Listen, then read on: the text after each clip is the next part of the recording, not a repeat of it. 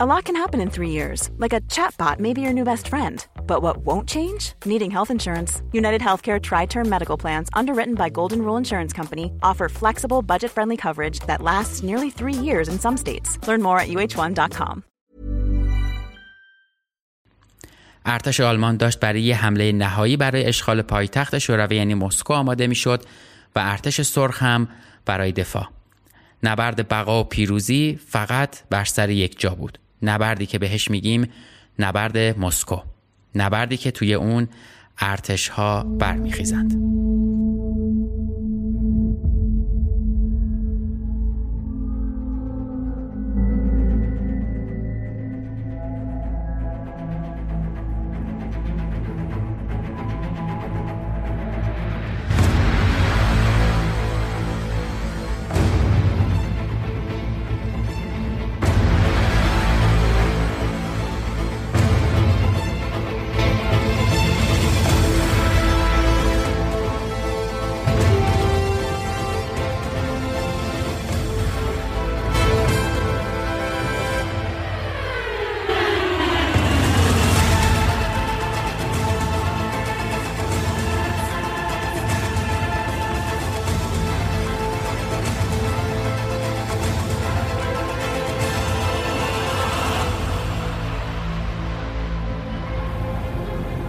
پادکست پرچم سفید.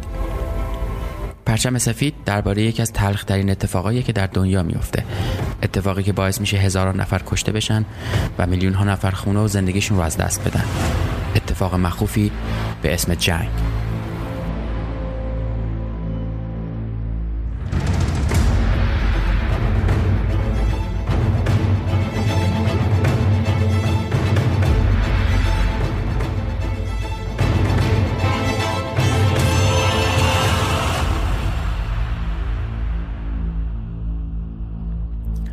سلام من احسان طریقت هستم و این اپیزود 13 پادکست پرچم سفیده که توی مرداد 98 میشنویدش. پادکست پرچم سفید رو اگه دنبال کرده باشید می‌دونید که من در اولین پرونده از روایت تاریخ جنگ سراغ جنگ جهانی دوم رفتم و بعد از فراز و فرودایی که در تاریخ این دوران داشتیم رسیدیم به پشت دروازه های مسکو و امروز به نبرد مسکو یا چیزی که اسمش رو گذاشتم نبرد مسکو ارتش ها برمیخیزند.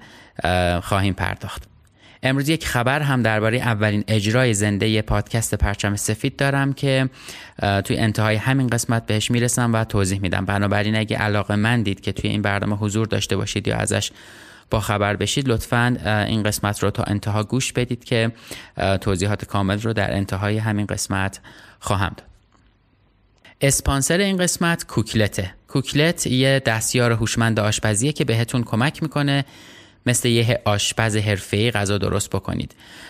با کمک کوکلت می‌تونید علاوه بر رسپی های مختلفی که بهتون ارائه می‌کنن برنامه غذایی هفته ای داشته باشید. اون هم با کمک هوش مصنوعی که بر اساس سلیقه غذایی شما می‌تونه برنامه غذاییتون رو آماده بکنه و بهتون پیشنهاد بده. یه سایت تر و تمیز ولی تازه راه افتاده. ایه که داره روز به روز هم بهتر میشه و بچه ها بیشتر روش کار می‌کنن و دارن به توسعه سرویس هایی که داره می‌پردازن. پیشنهاد می‌کنم که عضو سایتشون بشید. آدرس سایتشون هست cooklet.com c o k l e t.com و علاوه بر این که تخفیف ها و سرویس های دیگرشون رو بهتون ارائه می‌کنن می‌تونید از رسپی های ارائه شده و خدماتی که دارن بهره ببرید و استفاده بکنید. cooklet.com double o double t. خب بریم دیگه سراغ اپیزود 13 هم نبرد مسکو ارتش ها برمیخیزند.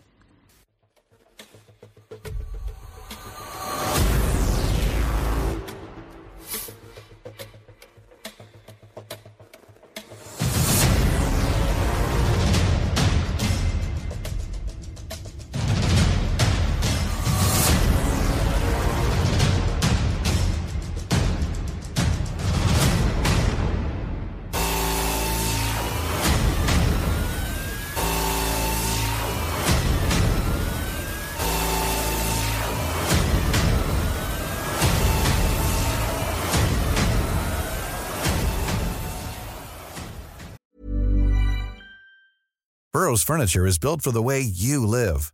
From ensuring easy assembly and disassembly to honoring highly requested new colors for their award-winning seating, they always have their customers in mind. Their modular seating is made out of durable materials to last and grow with you. And with Burrow, you always get fast, free shipping. Get up to 60% off during Burrow's Memorial Day sale at burrow.com slash ACAST. That's burrow.com slash ACAST. burrow.com slash ACAST. Everyone knows therapy is great for solving problems, but getting therapy has its own problems too, like finding the right therapist, fitting into their schedule, and of course, the cost. Well, BetterHelp can solve those problems. It's totally online and built around your schedule. It's surprisingly affordable too. Connect with a credentialed therapist by phone, video, or online chat, all from the comfort of your home. Visit betterhelp.com to learn more and save 10% on your first month. That's BetterHelp, H E L P.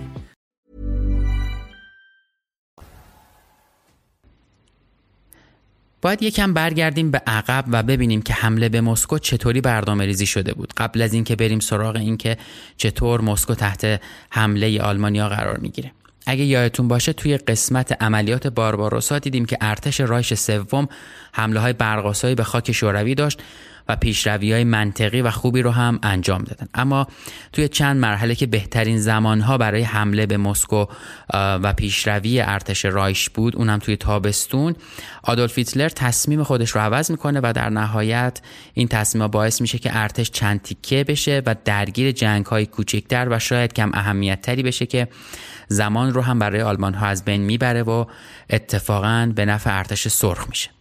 با شروع عملیات بارباروسا عملیات اینطوری طراحی شده بود که ارتش آلمان ظرف مدت چهار ماه باید خودشون رو به مسکو برسونن. اما نبرد در اسمولنسک از جولای تا آگوست 1941 آلمانا رو به خودش مشغول کرد. بعد نوبت به کیف رسید که درست در زمان مناسب برای حمله به مسکو به دستور مستقیم رایش علا رقم پیروزی چشمیر و با ارزشی که به دست اومد آلمانا زمان خوبی رو از دست دادن. اما بالاخره زمان موعود فرا می‌رسه. سپتامبر 1941 ده هفته بعد از شروع تهاجم آلمان به شوروی. حالا جایی که خودش در برابر حمله آلمانا داشت مقاومت می‌کرد جایی نبود جز پایتخت یعنی همون مسکو. مسکو باید با سرنوشت خودش روبرو می‌شد. سرنوشتی که شاید اولین بار نبود توی تاریخ داشت براش رقم می‌خورد. سنگرها و موانع ضد تانک خیابونا رو توی مسکو مسدود کرده بودند. پنجره ها زبدری چسب زده شده بود تا خطر خورد شدن و پرتاب شدن شیشه رو بر اثر انفجار کم بکنه. داستان شبها خیلی متفاوت تر از روزها بود. شبها شهر در تاریکی مطلق فرو می‌رفت و همه چراغا خاموش می‌شد. حتی ماشینا هم با حداقل نور ممکن حرکت می‌کردن. اطلاعیه به دیوارها هم چسبیده بود که روش نوشته شده بود که پنجره های روشن به دشمن کمک می کند. اما یکم از مسکو بریم دورتر و بریم به سمت خاور دور جایی که استالینگراد نام داره و توی اون زمان هنوز آروم بود و بویی از نبرد و جنگ رو به خودش ندیده بود تنها نشونه هایی که توی شهر نشون می‌دادن که جنگ در جریانه و داره ادامه پیدا می‌کنه سربازای زخمی بودن که توی سطح شهر تردد می‌کردن اما این آرامش توی کارخونه های تراکتورسازی استالینگراد وجود نداشت. کارگرای این کارخونه ها به شدت در حال تولید تانک بودن. اون هم بدون وقفه و تمام وقت. اگه یادتون باشه توی چند قسمت قبل دیدیم که تلفات ارتش سرخ توی تابستون 1941 به شدت زیاد بود و تعداد زیادی تانک از دست رفته بود که باید به سرعت جاشون جبران می‌شد. یکی از مواردی که تو این کارخونه ها جریان داشت دوره های آموزشی خاص مکانیکی تانک بود که برای خدمه تانک برگزار می‌شد تا وقتی که تانکاشون دچار آسیب میشه بتونن سریعا اون رو خودشون تعمیر بکنن و به میدون نبرد برگردن. این همون نقطه ضعفی بود که باعث شده بود توی تابستون تعداد زیادی تانک روسی در عملیات رها بشن و به دست نیروهای آلمانی بیفتن. یکی از فرمانده های این یگانای جدید تانک کلونل چهل ساله‌ای بود به نام میخائیل کاتوکوف. میخائیل جنگ رو با فرماندهی لشکر بیستم تانک شروع کرده بود. اما تانک های قدیمی و داغونی که به کاتوکوف داده بودن خیلی سریع خوراک توپ های آلمان شد و از بین رفتن. کاتوکوف و بقیه لشکرش خیلی خوششانس بودن که تونستن در اون زمان از محاصره خارج بشن و جون سالم به در ببرن. کاتوکوف در اواخر سپتامبر تانک های جدید تی 34 یگانش یعنی تانک های یگان چهارم رو بار قطار کرد و به سمت مسکو راه افتادن. حالا برگردیم به مسکو و ببینیم که توی مسکو چه خبر بود. با اینکه هنوز حمله به مسکو شروع نشده بود ولی این شهر بزرگ طعم تحت حمله قرار گرفته شدن رو چشیده بود.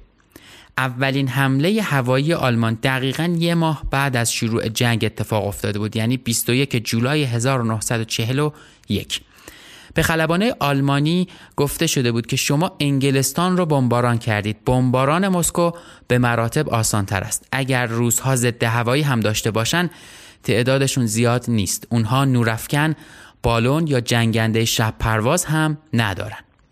اما معلوم نیست تیم جاسوسی آلمانا دقیقا کجا رو بازرسی کرده بودن و اطلاعات کدوم شهر رو به فرماندهی مرکزی مخابره کرده بودن. چون دقیقا برعکس این اطلاعات اتفاق افتاد و این توهمات خیلی زود به فراموشی سپرده شد. آسمان مسکو با شلیک توپهای ضد هوایی ارتش سرخ هر شب روشن می‌شد. اون هم توپهایی با انواع و اقسام کالیبرایی که ممکن بود وجود داشته باشند جنگنده های شب پرواز روسی از یه طرف دیگه به شکار هواپیماهای آلمانی مشغول بودن و هر شب تعداد زیادی از اونها رو سرنگون می‌کردن. اما بریم سراغ یه تکنولوژی خیلی جالب که توی لندن هم استفاده شده بود ولی اینجا شاید به نوعی پیشرفته ترش رو روزها به کار گرفته بودن بالون های محافظی رو تا ارتفاع 2500 متری به هوا فرستاده بودن و جفت متصل به اون بالون رو تا ارتفاع 4500 متری بالاتر میفرستادن این دو بالون توسط یه سری در واقع سیم فلزی به هم متصل می شدن و مثل یک جفت قلو با هم حرکت می کردن.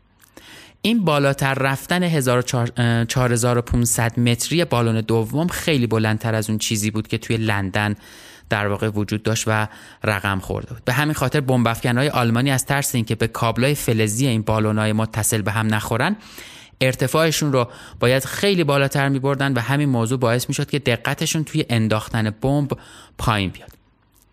اما به هر حال هر کاری هم که می‌کردن بالاخره یه تعدادی بمب به اهداف از پیش تعیین شدهشون برخورد می‌کرد. اهدافی مثل ایستگاه راه آهن بلاروسکی مرکز کنترل تلفن و انبارهای تدارکاتی ارتش از جمله اهدافی بودند که مورد اصابت بمب قرار گرفتن و آسیب دیدن حتی خود کرملین هم با 6 بمب آتشزا و یک بمب 250 کیلوگرمی آسیب دید.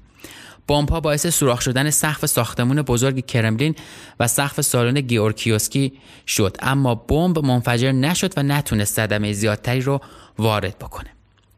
شب 12 آگوست 1941 یک بمب یک تونی توی میدان نیکیتسیسکه انداخته شد و سوراخی به عمق 12 متر و پهنای 32 متر درست کرد. ولی خدمه بمب های آلمانی برای رسیدن به چنین پیروزیایی بهای زیادی رو پرداخت می‌کردن.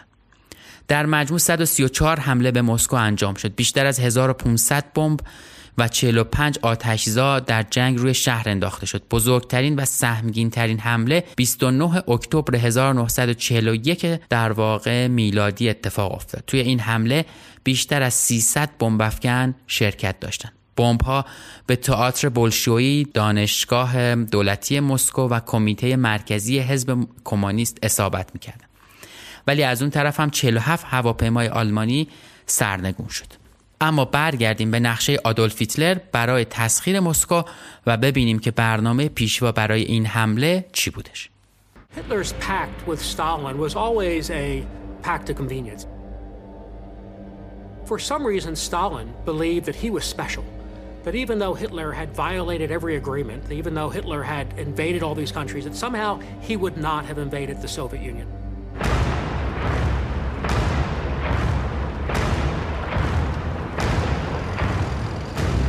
In the summer of 1941, Hitler orders a surprise invasion of the Soviet Union, catching his ally completely off guard. Without warning, Hitler's forces invade the Soviet Union.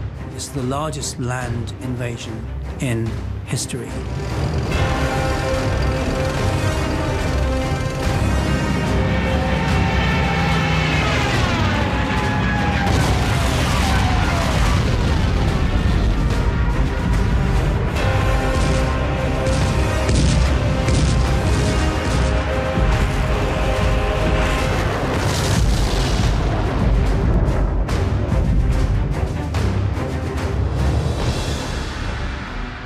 Hitler's troops are advancing toward Moscow. But Joseph Stalin refuses to back down in the face of his allies' betrayal. If Hitler wants a war, Stalin will give him one. These are two of the most ruthless, bloodthirsty individuals who've ever lived. At one point, they're allies, and now they're enemies. With one move, Adolf Hitler has turned his most powerful ally against him. نقشه تهاجم هیتلر برای تسخیر مسکو برای سه تا چهار ماه اول جنگ برنامه ریزی شده بود. اما همونطور که دیدیم و گفتیم نبرد در حومه اسمولنسک و کیف آلمانا رو دو ماه به خودش مشغول نگه داشت. بنابراین حمله به مسکو تا سی سپتامبر اجرایی نشد. فرماندهی عالی شوروی استافکا انتظار داشت که آلمانا از شاهراه اسمولنسک به ویازما حمله بکنند. واحدهای ارتش سرخ به فرماندهی ژنرال روکوسوسکی شروع کردن به آماده شدن توی این مسیر ولی آلمانا یه بار دیگه نقشه قافلگیر کننده رو اجرا کردن و اون هم با کمک یکی از بهترین سلاحهای جنگیشون یعنی تانک های پنزر دوباره پنزرها پا به میدون گذاشتن. ارتش چهارم پنزرهای ژنرال هوپنر مخفیانه از جبهه لنینگراد برای حمله به مسکو منتقل شده بود. برای پنهون موندن این جابجایی ارتش پنزر اپراتور رادیویی خودش رو نزدیکی لنینگراد نگه میداره. هر اپراتور رادیویی با کد مورس کار می‌کرده و با روش متفاوتی برای مخابره پیاما بر اساس ریتمی خاص عمل می‌کرده. مثل هر پیانیستی که سبک نوازندگی خاص خودش رو داره. متخصصان می‌تونستن هر اپراتور رادیویی رو تنها با گوش دادن به پیامهای رادیوییش تفکیک بکنن و تشخیص بدن که حالا چه پیغام هایی هم رد و بدل میشه و چه نوع در واقع چند نوع پیغام داره رد و بدل میشه. وقتی که روسا پیامهای رادیویی رو در نزدیکی لنینگراد رهگیری می‌کردن فهمیدن که از اپراتور رادیویی ارتش چهارم پنزر مخابره میشه. و طبیعی هم بود چیزی که تو نزدیکی هومه در واقع لنینگراد مستقر شده بود. اونا گمان کردند که نیروهای هوپنر هنوز توی این منطقه حضور دارن. اما چیزی که اونها داشتن گوش می‌دادن فقط یه اپراتور رادیویی بود که در منطقه مستقر بود و بقیه ترک دیار کرده بودن. فرمانده ارتش چهارم پنزر ژنرال اریک هوپنر یه ژنرال کلاسیک بود که بهش لقب سوارکار پیر داده بودن و اینطوری صداش می‌کردن. اما نباید این لقب گولمون بزنه. هوپنر یکی از اولین ژنرالایی بود که اصول نبرد زرهی رو یاد گرفت و اون رو به خوبی پذیرفت و به کار گرفت. توی همین اوضاع و احوال بود که سه ارتش پنزر آلمان هم در حال حرکت به سمت مسکو بودن. حرکتی که با فرماندهی هوپنر گودریان و هاس در حال انجام بود. البته هاس توی همون اکتبر با ژنرال راینهارت تعویض شد و جای خودش رو به اون داد. به قول فوتبالیا یه تعویض طلایی داشت شکل می‌گرفت که حالا خیلی هم طلایی نشد تهش. نقشه آلمان آخرین نبرد سرنوشت ساز برای مسکو بود. نقشه اینطوری طرح‌ریزی شده بود که ارتش رایش مابقی ارتش سرخ رو محاصره می‌کرد و اونها رو از بین می‌برد. این عملیات رو اسمش رو گذاشته بودن عملیات طوفان. یا Typhoon Operation.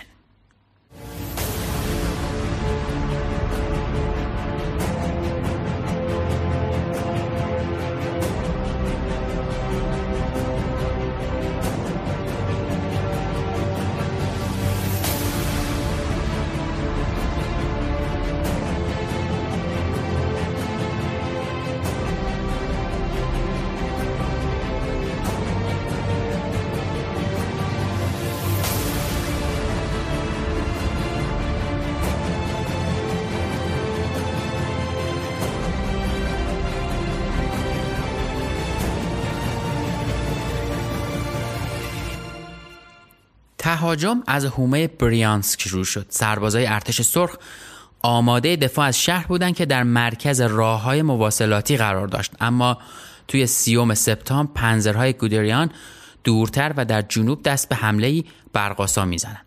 قبلا هم دیده بودیم که هانس گودریان به پدر جنگ برقاسای آلمان شهرت داشت. هانس علاوه بر این که فرمانده میدانی خوب مطرح و پر انرژی بود غالبا هم با افسرهای مافوقش در مورد نحوه انجام کار بحث و جدل می‌کرد اما خلاصه تمام سعیش رو می‌کرد که کار رو خوب در بیاره ظرف سه روز تانک های پنزر گودریان عمده نیروهای دشمن که روبروشون بود رو محاصره کردند. دو روز بعد نیروهای گودریان به اورل رسیدند. حالا از اون طرف ارتش سرخ برای جلوگیری از پیشروی گودریان هم دست به تقلا می‌زنه و برای جلوگیری از پیشروی ارتش گودریان فرماندهی شوروی تصمیمی جسورانه می‌گیره و با اعزام قوای کمکی هوا بردش به اورل موافقت می‌کنه. هواپیماهای قولپیکر توپولوف مدل تی بی 3 و لیسونوف مدل ال آی 2 در یه فرودگاه صحرایی به زمین میشینن. آلمانا بعد از اینکه می‌فهمن چه اتفاقی افتاده شروع می‌کنن با چند موج حمله هوایی این فرودگاه صحرایی رو مورد حمله قرار بدن که تا حدودی هم موفق میشن و می‌تونن صدمه های وارد بکنن. ولی با این حال 6000 سرباز با تجهیزات و مهمات پیاده میشن و به ارتش سرخ کمک می‌کنن. نیروهایی که زنده و سالم موندن بلافاصله به مقابله با آلمانیایی که پیشروی کرده بودن مشغول میشن. کمی بعد هم تانک های تی سی و چهار یگان چهارم کلونل کاتوکوف که اول همین قسمت بهشون اشاره کردیم از راه می‌رسن و وارد میدان نبرد میشن. اون هم بعد از یک سفر 800 کیلومتری از استالینگراد. یگانای تانک تازه نفسی که از راه رسیده بودند در واقع جایگزین لشکر مکانیزه شوروی شدند که در تابستون همون سال تقریبا نابود شده بود. یه لشکر مکانیزه 36 هزار سربازه با هزار تانک به علاوه توپ و سایر خودروها. این لشکر آرایش نامناسب و سنگینی داشت. اما یگانای جدید و متحرکتر تانک تنها سه هزار سرباز و 91 تانک داشتند که بهشون اجازه می‌داد سبکتر و سریعتر بتونن حرکت بکنن کاتوکوف حالا این شانس رو داشت که تاکتیک های تانک مخفی خودش رو امتحان بکنه در واقع چیزی رو در عمل استفاده بکنه که تا حالا فقط توی زمین های آموزشی تمرینش رو انجام داده بود قبل از هر چیز تانک ها باید پنهان می شدن. با هر وسیله ای که می شد باید تانک ها رو قایم می کردن. با استفاده از ساختمونا، کلبه ها، بوته ها، پستی و بلندی زمین و خلاصه هر چیزی که می‌شد تانک رو مخفی کردن یه سری مواضع دیگه هم به عنوان مواضع جایگزین برای هر تانک در نظر گرفتن. یه سری موضع ساختگی و علکی هم در نظر گرفتن که دشمن به اونها سرگرم بشه. توپ های جدید تی 34 می‌تونست هر تانک آلمانی رو از فاصله یک کیلومتری هدف بگیره و منهدم بکنه. ولی قرار بود برای اینکه موفقیتشون تضمین شده باشه صبر و انضباط رو در نظر بگیرن. کاتاکوف به سربازاش گفت خدمه در کمین فقط از فاصله نزدیک حق شلیک دارن. از فاصله ای که اصابتش حتمی باشه یعنی 200 تا 300 متری. زمانی که ستون زرهی آلمان در حال نزدیک شدن بود توپچی های شوروی اول از همه تانکی که جلوتر از همه حرکت می‌کرد یعنی تانک رهبر یا تانک فرمانده رو هدف قرار می‌گرفتن و بعد شروع می‌کردن به زدن آخرین تانک. حالا که جاده مسدود می‌شد ستون تانک ها بیدفاع می شد و شکار کردنشون از همیشه راحت تر و این تانک ها چون با فاصله کمی هم از هم حرکت می کردن قدرت مانور و بیرون زدن از این صف رو در واقع خیلی سخت پیدا می کردن. یکی از افراد یگان کاتوکوف تکخال تانک روس دیمیتری لاورینکو بود. دیمیتری توی 28 درگیری 52 تانک آلمانی رو نابود می‌کنه که قطعا بیشتر از هر فرمانده تانک شوروی توی طول جنگ بوده. حرکتی که فرمانده های ارتش سرخ انجام دادن نشون داد تانک های کمین گرفته خیلی می‌تونن تأثیر گذار باشن. با همه این اوصاف اورل به دست آلمانیا میافته و سقوط می‌کنه. ولی تانک های کاتوکوف با حرکتی که انجام میدن در واقع انجام دادن تونستن برای تجدید قوای تولا زمان بخرن. تولا شهری که حالا تحت حمله قرار می‌خواهد گرفت و به زودی هم سقوط می‌کنه. در حالی که چتربازای ارتش سرخ داشتن به جبهه جنوبی کمک می‌کردن آلمانا حمله اصلیشون رو در مرکز شروع می‌کنن. ارتش مرکزی آلمان به سرعت نیروهای ذخیره روس و جبهه غرب رو بیدفاع می‌کنه و شکست میده. نتیجه این اتفاق این میشه که نیروهای آلمان بر شاهراه اسمولنسک به ویازما مسلط میشن. عملیات طوفان به اوج خودش رسیده بود و پیروزی های ارتش رایش سرنوشت مسکو و شوروی رو در حاله از ابهام فرو برده بود. On the 8th of October 1941, the war between Nazi Germany and Soviet Russia had been underway for almost four months. On that day, Hitler's propaganda minister, Joseph Goebbels, broadcast from Berlin that Moscow had fallen. Hitler's troops, he said, could see the Kremlin towers from their front lines. Another four or five days, and the swastika flag would fly over the Kremlin. Germany believed these reports, so did many others. After all, Hitler had conquered Western Europe. He had blitzed London. But here, in this area, some 16 miles from the Kremlin, and commemorated by these symbolic anti-tank obstacles, the Nazi blitzkrieg came to an end. Here, in the Moscow suburbs, the Red Army and hundreds of thousands of ordinary men, women, and children threw up barriers which the Nazi tanks could not crack. Here the tide was turned in the unknown war on the Eastern Front. On November 7th, as always, the Soviet Union celebrated its national holiday. Stalin addressed the troops in Red Square and then watched as Red Army units paraded past him through the snow and onto the front. In early December, the Red Army counterattacked. They pushed back Hitler's armies as far as 125 miles from Moscow. It was the first time in the Second World War that the mighty Nazi Wehrmacht was stopped. بالاخره آلمانا به جاده مسکو رخنه کردن. 4 اکتبر 1941 شده.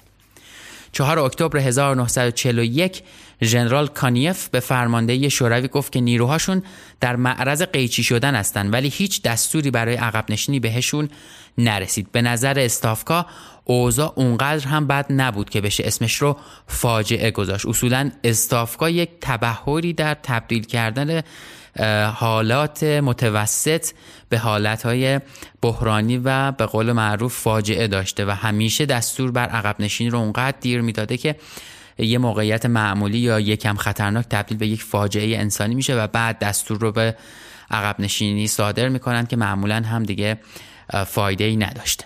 اما این بار هم سکوت می‌کنه و با سکوتش موضوع رو ندیده می‌گیره و میگه که این یک توهمه. اما یه طرف دیگه ماجرا هم توی این داستان توهم می‌زنه. توهم دیگه مال اون سمت ماجرا یعنی آدولف هیتلره که از پیروزی خودش مطمئن بوده. هیتلر حاضرین در ساختمان اسپورت پالاست برلین رو اینطور خطاب قرار میده. وقایع عظیمی در جبهه شرقی در حال وقوع است. ما عملیاتی در مقیاسی عظیم آماده کرده ایم که به نابودی نهایی دشمن در شرق منجر خواهد شد. یه بار دیگه دستور عقب نشینی استافکا می‌رسه اما این بار هم دیر. بیش از نیم میلیون سرباز ارتش سرخ نزدیک ویازما و بریانسک به محاصره در میان. لشکرها و هنگ هایی که از محاصره فرار کردن عقب نشینی وسیعی رو شروع می‌کنن. در تنزی ناراحت کننده اونها به این حرکت خودشون رژه عقب رو میگن. این حرکت و اتفاق برای سربازایی از ارتش سرخ که تابستون جون سالم به در برده بودن آشنا بود. برتری هوای دشمن هم نقش به سزایی در تضعیف روحیه روسها پیدا کرده بود و ایفا می‌کرد برتری هوایی دشمن هم نقش بسزایی در تضعیف روحیه روسها داشت. فرمانده ارتش 43 گزارش خودش رو اینطوری ارائه می‌کنه. بمب های آلمان بیرحمانه حمله می‌کنن. اونها در گروه های 20 تا 25 فروندی به ما حمله می‌کنن. کسایی که زنده میمونن هم متوجه چیزی حتی نمیشن. یه هواپیمای خاص ترس زیادی بین سربازای روس ایجاد می‌کرد هواپیمای بمبافکن شیرجرو یونکرز مدل JU 87 استوکا این هواپیما در واقع نقش توپخونه هوایی رو برای ماشین جنگی برقاسای آلمان ایفا می‌کرد. با شیرجه زدن کامل روی اهداف حمله خلبان قادر می‌شد تا بمبهاش رو با دقتی بالا روی هدفها رها بکنه و نتیجه وحشتناک رو رقم بزنه. بعد دوباره اوج می گرفت دور می‌زد و به سایر اهداف با بمب های سبکتر حالا یا تیربار حمله می‌کرد.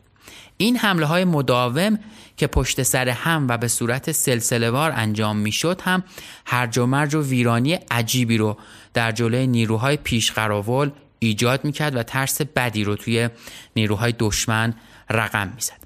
قوای ارتش مرکزی آلمان هم نیاز داشت تا نیروهای روس ژنرال ایوان کونیف و بودیونی رو محاصره بکنه. اما چند لشکر به رهبری لشکر اس اس پنزر آزم شرق شدن آلمانا تنها 205 کیلومتر تا مسکو فاصله داشتن و تقریبا مسیر پیشروی اونها خالی بود.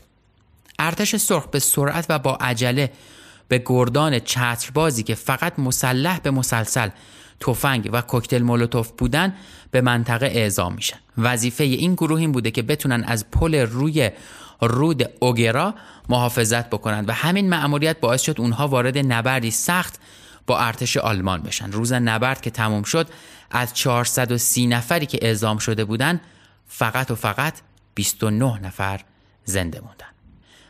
وقتی که یگان تانک به کمک این گروه رسید تابلوی جاده 180 کیلومتر مونده تا مسکو رو نشون میده توی این مدت آلمانا فقط 25 کیلومتر پیشروی کرده بودند با وجود مقاومت خیلی شدید و سرسختانه ارتش سرخ اونها با یه فاجعه روبرو می شدن ارتش سرخ در طول تابستون متحمل تلفات سنگینی شده بود ولی دشمن هم در نزدیکی دروازه های پایتخت قرار گرفته بود.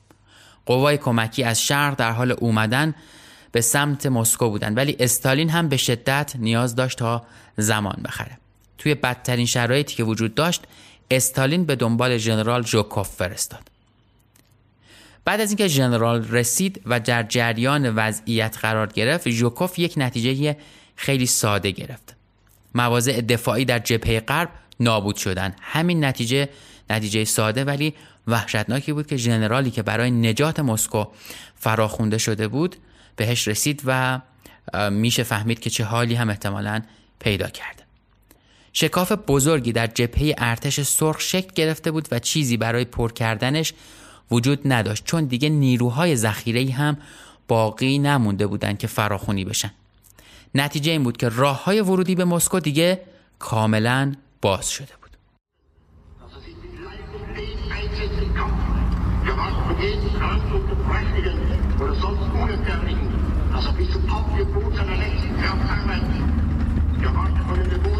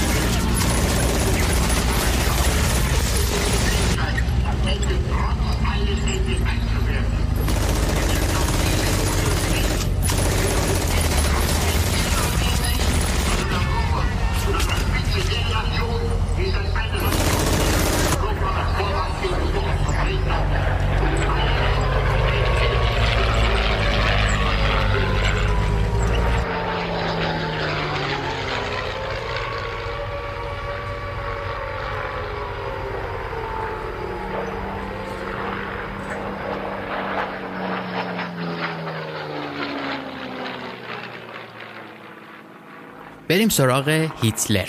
توی این شرایط اعتماد به نفس هیتلر به نظر می اومد که بالاست و این بالا بودن هم بجاست. نیروهای روس در محاصره ویازما هنوز می جنگیدن و این یعنی هنوز یه زمان خیلی کمی باقی مونده و چند لشکر آلمانی قادر بودن که به سمت مسکو پیشروی بکنن. مأموریت ژوکوف این بود که پیشروی آلمانا رو متوقف و مواضع مسکو رو احیا بکنه. قبل از اینکه همه نیروهای ارتش مرکزی آلمان به سمتشون سرازیر بشن خط دفاعی ماژسک در 120 کیلومتری مسکو آخرین مانع بین آلمان ها و پایتخت بود. اوایل اکتبر بود و هر کسی که نمی جنگید می‌تونست با بیل کار کنه و به احداث خط ماژسک کمک می‌کرد. ژوکوف قصد داشت تا اونجا رو پر از سرباز بکنه. اما تنها کسایی رو که تونست جمع بکنه و بیاره دانشجوهای افسری از مدرسه های نظامی مسکو بودن. این یه نشونه مهم از بحرانی بودن اوضاع بود که دیگه نیرویی برای فراخونی وجود نداشت. خط ماژسک بیشتر از 200 کیلومتر طول داشت و مسلما نمی‌تونست توسط نیروهای نوجوان حفظ بشه. هفت لشکر پیاده در حومه مسکو تشکیل شد. اما در حقیقت این افراد بی تجربه تنها می‌تونستن آلمان ها رو برای چند ساعت نگه دارن. اینجا زمانی بود که استافکا مجبور بود یکی از سختترین تصمیمهای خودش رو بگیره. یه ذره دوباره بریم سمت استالینگراد و ببینیم اونجا اوضاع چه خبره. لنینگراد هم یواش یواش طعم جنگ رو داشت از نزدیک میچشید. حالا لنینگراد هم محاصره شده بود و با کمبود شدید مواد غذایی روبرو بود. استافکا نیروهای ذخیرش رو برای ضد حمله جمعآوری کرده بود که می‌تونست به حصر و رنج شهرش پایان بده. اما تنها چند ساعت بعد از فاجعه ویازما این عملیات به طور ناگهانی لغو شد. قوای ذخیره که تا اونجا اومده بودند دوباره دستور گرفتن که سوار قطار بشن و به سمت خط موژایسک و مسکو حرکت کنند. لشکر ویژه اس اس پیشروی آلمان به مسکو رو رهبری می‌کرد. لشکری که نیروهاش به شدت آموزش دیده بودند و با تجربه. بهترین تجهیزات رو در اختیار داشتن و اتش سیری ناپذیر تصرف مسکو و ورود به مسکو رو هم می‌شد در صورتشون به خوبی دید. در نزدیکی میدان نبرد برودینو دقیقا در جایی که روزها با ناپل آن جنگیده بودند اونها با لشکر سی و دوم شوروی هم مواجه میشه نیروهایی که با لشکر سی و دوم مواجه می شدن در واقع همون نیروهای تازه نفسی بودند که به سرعت از خاور دور منتقل شده بودند. مقر اونها جایی قرار داشت که مقر ژنرال کوتوزوف در 1812 اونجا مستقر بود. اولین تانک های آلمانی در شاهراه مسکو مینسک نزدیک روستای یلینا ظاهر شد. جاده به محض عبور از رودخونه یه مرتبه عمق زیادی پیدا می‌کنه و به سراشیبی تبدیل میشه. سنگرهای شوروی مجهز به توپهای ضد تانک ورود اونها رو از اون طرف رودخونه تماشا می‌کردن. وقتی تانک های آلمان به پایین جاده رسیدن توپهای شوروی شروع به آتش کردن. جایی برای گردش تانک ها به اطراف یا خروج از جاده وجود نداشت. پنزرهای آلمان توی دامی افتاده بودند که راه گریزی ازش نبود و دونه دونه شکار می شدن و از بین می رفتن. دستورات ژوکوف واضح بود. با تمام قوا خط ماژسک رو نگه دارید. هر روزی که بیشتر مقاومت می‌شد زمان بیشتری برای ورود قوای کمکی به مسکو به دست می اومد. پیشروی آلمان به چند صد متر چند صد متر رسیده بود و دیگه از پیشرفت های کیلومتری خبری نبود. لشکر ویژه اس اس متحمل تلفات سنگینی شد. این تلفات فراتر از تجهیزات و تسلیحاتی بود که اونها با خودشون آورده بودن و تعداد زیادی از افسرا رو هم شامل می‌شد. آلمانا تلاش کردند تا مدافعین رو از سر مواضع دفاعیشون بیرون بکشن. یکی از افرادی که درگیر این وضعیت بود ایوان ماکوکا دانشجوی مدرسه توپخانه پودولسک تجربه اون روز رو اینطوری تعریف می‌کنه. ضربات مستقیم به سنگرمون انفجاری ایجاد کرد که باعث شد پامون رو از دست بدیم. از چشمها و گوشهامون هم همینطوری خون سرازیر بود. آلمانا تجد قوا کردن و دست به حمله جدید زدن. بالاخره کالوگا در 13 اکتبر سقوط کرد و بروفسک سه روز بعد. اما لشکر سی و دوم مجبور شد از برودینو عقب نشینی کنه. در یک نبرد شدید دیگه پیشروی دشمن یه بار دیگه در رودهای پروتوا و نارا متوقف شد. افسر سپاه 52 پنزر گزارش داد نبرد اخیر برای تصرف مواضع روزها شدیدترین نبرد در تمام دوران لشکرکشی بود. تلفات تانک هامون از شروع عملیات به طور چشمگیری افزایش پیدا کرده بود. برای آلمانا افتخار اولین نیروهایی که وارد مسکو می شدن تبدیل شده بود به کابوسی از خون و دود.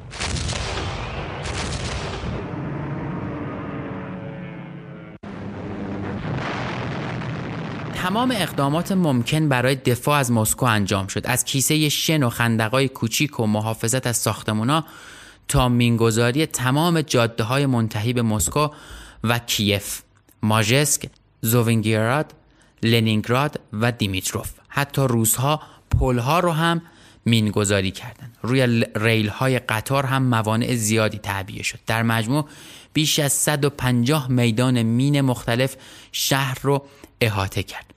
همزمان نیروهای روس محاصره شده در حومه ویازما و بریانس هم در کمال ناباوری و ناامیدی فرمانده های آلمانی به مقاومت خودشون ادامه می‌دادند. 24 لشکر آلمانی که برای حمله به مسکو اختصاص پیدا کرده بودند مجبور شدند به نبرد با نیروهای محاصره شوروی برگردند. فون فانک فرمانده لشکر هفتم پنزر گزارش داد که گزارشش به این شکل بود. نبرد با روزهای محاصره شده گاهی وحشتناکترین تجربه ها رو به همراه داشت. بعضی از گردانهای مکانیزه ما به نفر رسیده بود.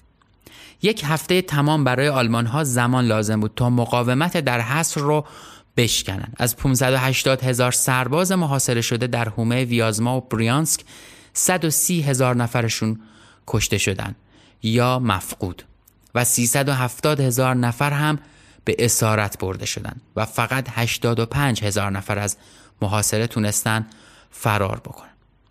فرمانده یریمنکو به شدت مجروح شد و با هواپیما عقب نشینی کرد. سرلشکر پتروف فرمانده ارتش پنجاهم و سرلشکر راکوتین فرمانده ارتش 24 در بین کشته شده ها پیدا شدند.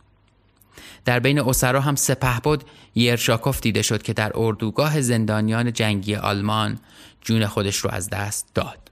سرلشکر ویشنیفسکی توسط ارتش سرخ در 1945 آزاد شد و در نهایت فرمانده مجروح ارتش 19 هم بود لوکین. لوکین در اردوگاه های آلمان زنده موند و در نهایت در 1945 آزاد شد.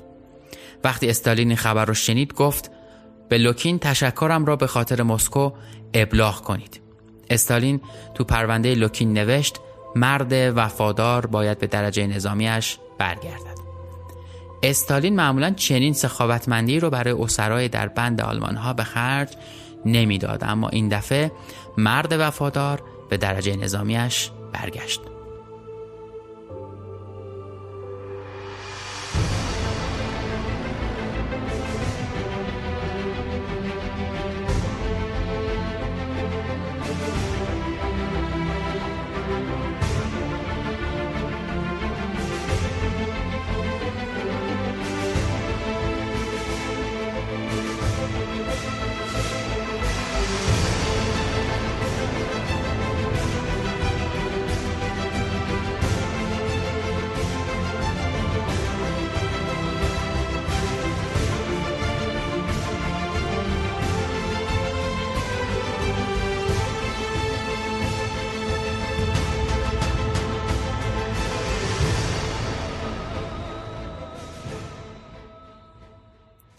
حالا دیگه عواسط اکتبر بود. بعد از اینکه ارتش مرکزی آلمان انهدام نیروهای محاصره شده شوروی رو کامل کرد اتفاقی افتاد که برای مردم شوروی عادی ولی برای آلمان ها اول درموندگی و گرفتاری بود. این اتفاق موضوعی جنگی یا سیاسی نبود بلکه فقط یه موضوع طبیعی بود به اسم بارون. بارونای پاییزی در نزدیکی مسکو شروع به باریدن کردند جاده ها در چشم به هم زدنی به رودهای گل تبدیل شدند. نیروهای عملیاتی آلمان اعتراض می‌کردند که با این وضعیت پیش بردن عملیات هجومی عملا غیر ممکنه اما جاده های باطلاقی برای هر دو طرف شده بود و شاید این اعتراض آلمانیا فقط به سمت خودشون اون سمت رو نادیده می‌گرفت که اونا هم با در واقع روسها هم با همچین مشکلی روبرو شدن کلونل کاتوکوف درباره اون روزا میگه که حتی شنیای تانک های تی 34 ما هم در گیر کرده و زمینگیر شد. خودروهای افسرها باید توسط تانک کشیده می شدند یا پشت کامیون بار زده می شدند در غیر این صورت هرگز نمی‌تونستن از جاده ها رد بشن یا به شهری برسن. خیلی از فرمانده های آلمان بعدا علت شکستشون در مسکو رو فقط و فقط آب و هوا می‌دونستن. اما در جمع های خصوصیشون خیلی قبول داشتن که فرمانده های آلمان عزم و جدیت روزها رو برای مقابله با آلمانیا نادیده گرفتن و تخمین درستی هم از نیروهای ذخیرهشون نداشتن. دیگه به معنای واقعی می‌شد گفت که تهاجم آلمان به مسکو و به شوروی زمینگیر شده. در مسکو اخبار پیشروی آلمان بین عموم مردم و در سطح شهر ایجاد وحشت کرده بود. دیگه به معنای واقعی می‌شد گفت که تهاجم آلمان زمینگیر شده. اما توی مسکو اخبار پیشروی آلمان بین عموم مردم و در سطح شهر ایجاد وحشت کرده بود. توی 15 اکتبر شورای مرکزی حزب کمونیست تخلیه شد. همینطور اکثر وزارتخونه ها و سفارتخونه های خارجی حتی خیلی از فروشگاه ها و کارخونه ها تعطیل شدند کارگرا ریخته بودن توی خیابونا و نمی‌دونستن که باید چیکار کنن. شایعه ها همه جا پخش شد. به دستور کمیسر لازار گاگانوویچ حرکت مترو هم متوقف و مترو پر از مواد منفجره شد. در واقع می‌خواستن اگر آلمانا وارد شهر شدن ایستگاه ها و تونل ها رو منفجر کنند. ترامواها هم توی ترمینال موندگار شدن و جاده های منتهی به شرق هم به خاطر مسائل امنیتی با خودرو مسدود شد. شرایط شهر نیازمند اقدامای اورژانسی بود که شاید به خوبی مقداریش انجام گرفته بود. الکساندر شهبکوف اولین دبیر کمیته شهری مسکو یه سخنرانی ترتیب داد. اون اطمینان داد که مردم مسکو و شهروندای این شهر اونجا رو رها نمی‌کنن. پلیس مخفی NKVD در خیابونا گشت می‌زد و نظم رو برقرار می‌کرد. همه جای شهر رو ایستهای بازرسی گذاشتن و مردمی که می‌خواستن با وسایل گرون قیمتشون مسکو رو ترک کنن به دقت بازرسی می‌شدن. کسایی که اموال مردم رو قارت می‌کردن یا ایجاد وحشت می‌کردن هم بلا فاصله در دادگاه های نظامی محاکمه و توسط جوخه آتش اعدام می‌شدن. یه اتفاق جالب دیگه هم توی شهر افتاد و اون هم پخش شدن یه پستر بود. پستری که اجرای کنسرت توسط ستاره سینمایی اون موقع شوروی یعنی لیابوف اورلووا رو اعلام کرد. اتفاقا این پسترها و دعوت به کنسرت تاثیر خیلی خوبی روی مردم گذاشت و یک روحیه خوبی رو بهشون دمید. این یعنی اگر بزرگترین جشن روسیه در شهر انجام می‌شد یعنی اوضاع اونقدر هم بد نبود. در واقع وقتی که نوامبر شروع شد جبهه مسکو تقریبا دیگه با ثبات شده بود و به خودش اومده بود و حالش خوب بود. اما جای خوشنودی زیادی هم وجود نداشت. یه شعاری اون زمان مرسوم شده بود و خیلی سختگیرانه هم اجرا می شد که این بود. یک گام هم برنگد چهار نوامبر. دستوری برای افسرای لشکر 133 تفنگدار خونده شد. فرماندهش جیراسیموف و کمیسر شابالوف به خاطر سرپیچی از دستورات برای حفظ شهر روزا توسط جوخه آتش اعدام شدند. اما دلیلش چی بود؟ این بود که اونها بدون مجوز عقب نشینی کرده بودند و شعار یک گام هم برنگرد رو زیر پا گذاشته بودند استالین می‌دونست که اقداماتش تأثیر زیادی داره. استالین موندن در مسکو رو انتخاب کرد و ساندیدن از رژه سالیانه به مناسبت سالگرد انقلاب رو توی برنامه گذاشت و انجام داد. تمام تدارکات برای رژه کاملا محرمانه انجام شد. حتی یگانهای شرکت کننده از قبل هم اعلام نشده بودند در اقدام آخری هم که انجام شد زمان شروع رژه دو ساعت به جلو کشیده شد. 8 تا ده دقیقه صبح روز هفتم نوامبر تمام ایستگاه رادیویی در شوروی سخنرانی استالین در میدان سرخ رو پخش کردند. این حرکتی عالی در نمایش اقتدار دولت مسکو بود. رژه دیگری در مسکو تا پایان جنگ برگزار نشد برای برگزاری این جشن در 1941 در خطرناکترین ساعتها تمام جهانیان عزم استالین و شوروی رو در جنگ و برای مبارزه تا آخرین لحظه دیدن نیروهایی که اینجا در رژه میدان سرخ دیده شدن بعد از رژه مستقیم به خط مقدم اعزام شدند. اونها در تعدادی از خونین ترین و سرنوشت سازترین نبردها در کل دوران جنگ جهانی دوم شرکت کردند و تعداد بسیار زیادی از اونها جون خودشون رو از دست دادن. Товарищи красноармейцы и краснофлотцы, командиры и политработники, партизаны и партизанки, на вас смотрит весь мир, как на силу способную уничтожить разбойничьи орды немецких захватчиков. На вас смотрят все народы Европы, временно подпавшие под иго немецкой тирании. как на своих освободителей. Великая освободительная миссия выпала на вашу долю. Будьте же достойны этой миссии. Вы ведете войну освободительную, справедливую. مردم مسکو تماما برای دفاع از شهر آماده و بسیج بودن اونها مشغول ساختن مواضع و تسلیحات بودن کارخونه مختلفی از جمله داینامو و کالینین مشغول ساختن خمپاره بودن و کارخونه های خودروسازی دیگه حالا مسلسل تولید می‌کردن تا 5 نوامبر مردم شهر به صندوق دفاع بیشتر از 8 میلیون روبل کمک نقدی کردند. اونها 9 کیلو طلا، 377 کیلو نقره و 1.4 دهم کیلو پلاتین اهدا کردند. اما حالا دیگه با زمین سخت و یخزده سرزمین شوروی ارتش مرکزی آلمان دستور از سرگیری تهاجمش به مسکو رو دریافت می‌کنه.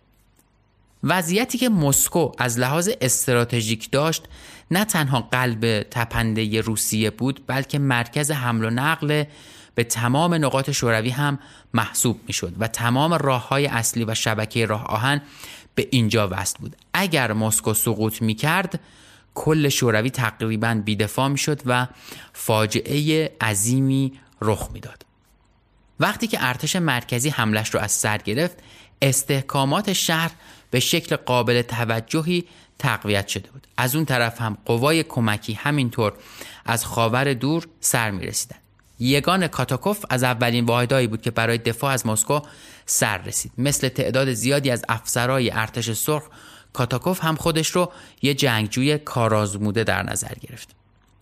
با درک کردن نقش شناسایی هوایی در موفقیت آلمان کاتاکوف نوشت رد تانکها و قدم زدنها در عمق برف به وضوح از هوا قابل رویته این موضوع توسط سربازای ما مورد توجه قرار نمی‌گیره. اونا با قدم زدن در اطراف مواضعشون شبکه ای از راه ها رو ایجاد می‌کنند که از بالا قابل مشاهده است. توصیه کاتاکوف درست بود و باعث شد قوانین تغییر بکنه تا دید کمتری از هوا به آلمانی ها بده. ارتش سرخ هم یواش یواش این راهکارهای جدید رو یاد می‌گرفت و به کار میبست. برگردیم سراغ ارتش پنزر آلمان. اون هم پنزرهای گودریان.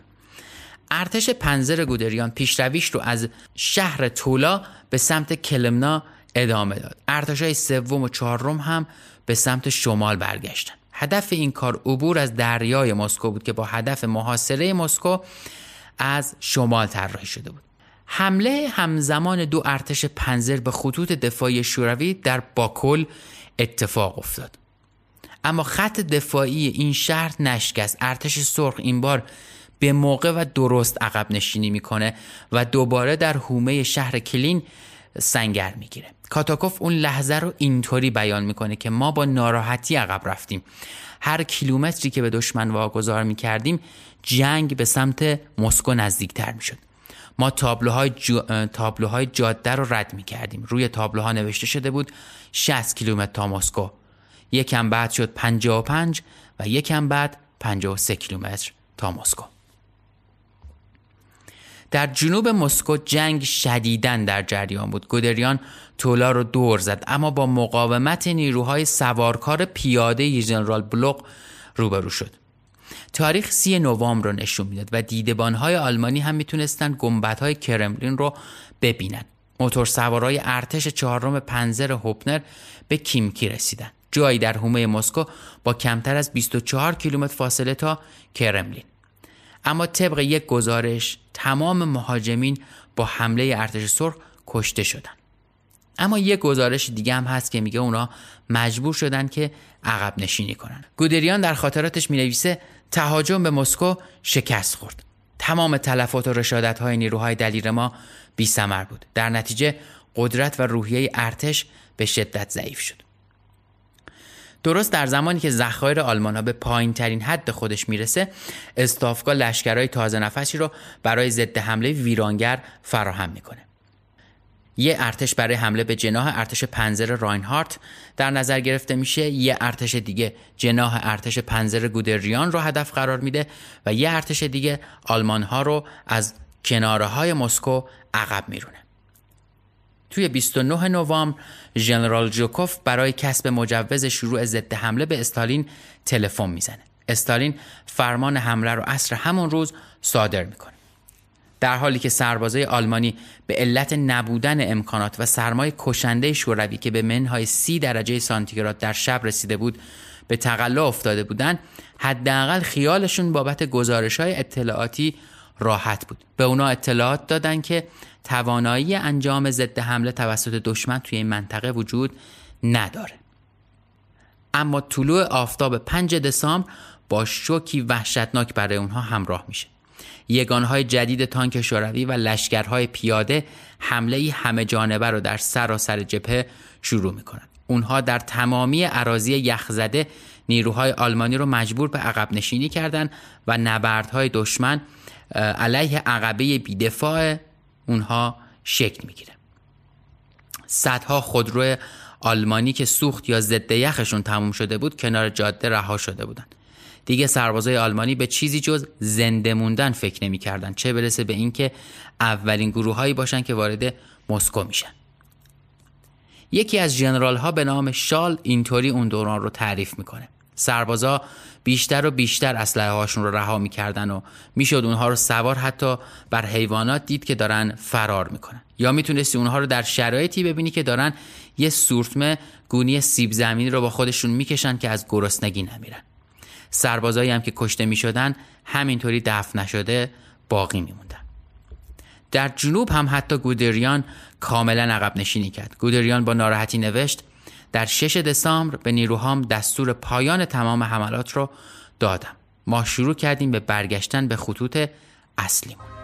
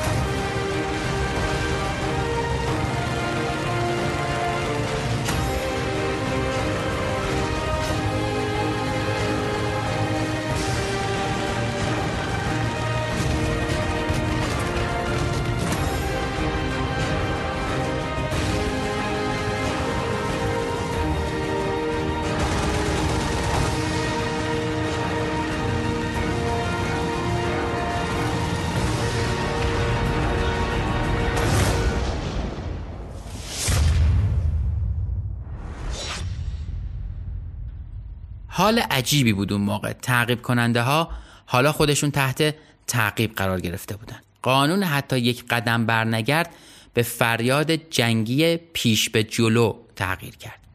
هیچ رحمی شامل حال متجاوزین نمی‌شد.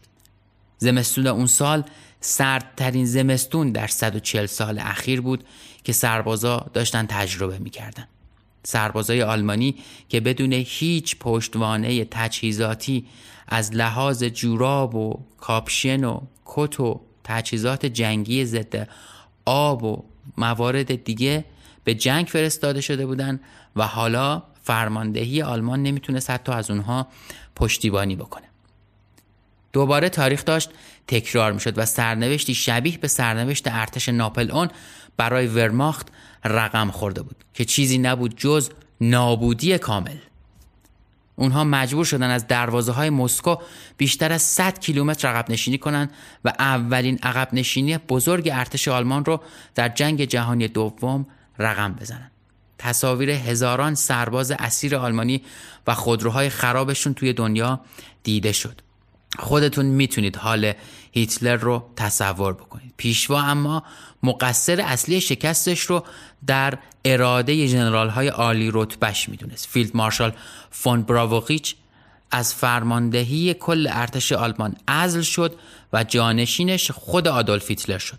فون بوک در مقام فرماندهی ارتش مرکزی با فیلد مارشال گونتر فون کلوگه تعویض شد. گودریان یه بار دیگه با سرفرماندهی درگیر و از فرماندهی عزل شد. به خاطر دادن دستور عقب نشینی هوپنر عزل شد و مدال هایی که گرفته بود ازش پس گرفتن هوپنر در سال 1944 هم به خاطر طرح توتل علیه هیتلر اعدام شد دستور فرمانده جدید کل قوا آدولف هیتلر به ارتش ایستادگی کامل و توصیهش به مقاومت متعصبانه تأثیر گذار بود. خط مقدم آلمان ها دوباره سر و شکل خوبی گرفت و دوباره زمانی که آلمان ها سنگر گرفتن و با ارتش سرخ جنگیدن تا متوقفش کردن خط مقدم وضعیتش تثبیت شد. همزمان فرماندهی عالی شوروی که دیگه داشت با پیروزی هایی که به دست می آورد انگار خون جدیدی به رکاش رسیده بود تهاجمی سراسری رو در تمام جبهه ها ترتیب داد از لنینگراد محاصره شده در شمال تا دریای سیاه در جنوب بیرون از مسکو هم ارتش سرخ در صدد رخنه و نفوذ به ویازما و قیچی کردن مسیر اصلی تدارکات ارتش مرکزی بود. استالین امیدوار بود که محاصره عظیم رو رقم بزنه. فرماندهی آلمان هم با لشکرهای ارسالی تازه نفس از غرب اروپا تقویت شده بود. با رسیدن قوای کمکی به خط مقدم بازوهای محاصره کننده شوروی خودشون قیچی شدن. توازن دوباره داشت به هم می‌خورد دو ارتش شوروی گردان سواره ژنرال بلوف و هزاران چترباز در هومه ویازما به دام افتادند تلاش اونها برای شکستن محاصره به شکست انجامید. به محض اینکه ارتش سی و سوم تسلیم و منهدم شد فرمانده ارتش ژنرال یفریموف خودکشی کرد تا به دست آلمان ها نیفته. ارتش سی و نهم ماسلنیاکوف و چتربازها متفرق شدند تا دست به جنگ چریکی بزنند. فقط بخشی از سوارکارهای بلوف موفق به فرار شدند. آواره جنگل ها شدند تا به خط مقدم شوروی برسند. ارتش سرخ با اینکه موفق شده بود مقدار زیادی آلمان ها رو به عقب برونه ولی هنوز چیزای زیادی بود که باید یاد می گرفت. در آوریل 1942 مختل شدن صنعت شوروی یه پیام واضح و شفاف داشت. ارتش سرخ دچار کمبود تانک و مهمات می شد. تلفات زیاد به خاطر اشتباهات تاکتیکی زیاد وحشتناک بود حالا دیگه همینطور که یواش یواش سرمای زمستون داشت خودش رو به هوای مطبوع بهاری می‌داد ضد حمله های شوروی هم کمتر و کمتر می‌شد چیزی که مشخص بود این بود که آلمان و شوروی وارد یک جنگ فرسایشی شده بودند ولی شوروی برتری خوبی از لحاظ روحی به دلیل دفاع از پایتختش تا این لحظه داشت در جریان نبرد برای مسکو و ضد حمله های شوروی آلمان ها 400 هزار نفر تلفات دادند. اونها 1300 تانک و 2500 توپ هم از دست دادن. در مقایسه با حمله مثلا به لهستان که آلمان ها فقط 44 هزار نفر تلفات داشتند این حجم از تلفات و صدمه بسیار زیاد بود. اونها حتی در شکست فرانسه هم 154 هزار نفر تلفات دادن و چیزی رو قابل قیاس با این تلفات در مسکو نداشتن که باهاش قیاس رو انجام بدن بعدها در دادگاهی موسوم به دادگاه نورنبرگ از فیلد مارشال کایتل رئیس ستاد فرماندهی عالی آلمان پرسیده شد که چه زمانی فهمیدید حمله به شوروی شکست خورده فیلد مارشال فقط با یک کلمه جواب داد. مسکو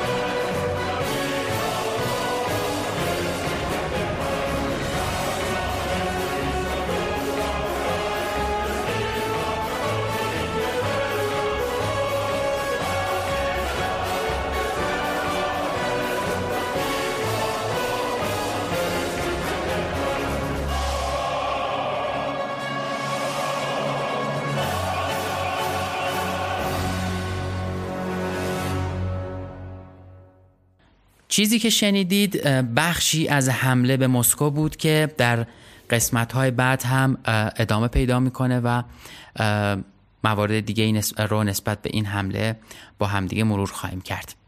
این قسمت سیزدهم بود و همونطور که اول همین قسمت خبر دادم بهتون بهتون گفتم می‌خوام درباره اجرای زنده پادکست پرچم سفید باهاتون صحبت کنم که در مرداد 98 برگزار خواهد شد و به اجرا در خواهد اومد. این اجرا اولین اجرای ماست و امیدوارم که مورد استقبال شما قرار بگیره و اگر اجازه بدید تاریخش رو بعد از قطعی شدن بهتون اعلام می‌کنم که به طور قطع توی مرداد ماه خواهد بود اگر اتفاق عجیب و غریبی نیفته و حدود ظرفیت بین 250 تا 300 نفری رو در نظر گرفتیم که بتونیم پذیرای شما کسایی که دوست دارید این اجرا رو از نزدیک ببینید. اجرایی که فقط و فقط متن پادکست نیست و در کنارش تجربه ای از یک حمله جنگی رو حس خواهیم کرد و با در واقع اون افرادی که اونجا درگیر جنگ بودن همزاد پنداری خواهیم کرد. برای اینکه در مورد اطلاعاتش دقیق در جریان بگی قرار بگیرید لطفا توییتر پادکست رو به نام واید فلگ PDCST دنبال بکنید و همینطور اینستاگرامش رو واید فلگ پادکست و همینطور اینستاگرام من رو به نام ادساین احسان طریقت. E H S A N T A R I G H A T. امیدوارم در همین هفته ای که پادکست منتشر میشه ظرف چند روز آینده خبرهاش رو به اطلاعاتون برسونیم و ثبت نام رو هم شروع بکنیم که بتونیم زودتر برنامه ریزی اجرا رو هم ببندیم. بنابراین منتظر اولین اجرای پادکست پرچم سفید باشید که در مرداد 98 به اجرا در خواهد اومد. چیزی که شنیدید اپیزود 13 همه پادکست پرچم سفید بود که در مرداد 98 منتشر شد. پادکست پرچم سفید پادکستیه که در هر قسمت از اون روایت یکی از سیاه ترین اتفاقاتی که در تاریخ بشر رخ داده و میلیون ها نفر آواره و زخمی از خودش به جای گذاشته رو بیان می‌کنیم. روایتی به نام جنگ.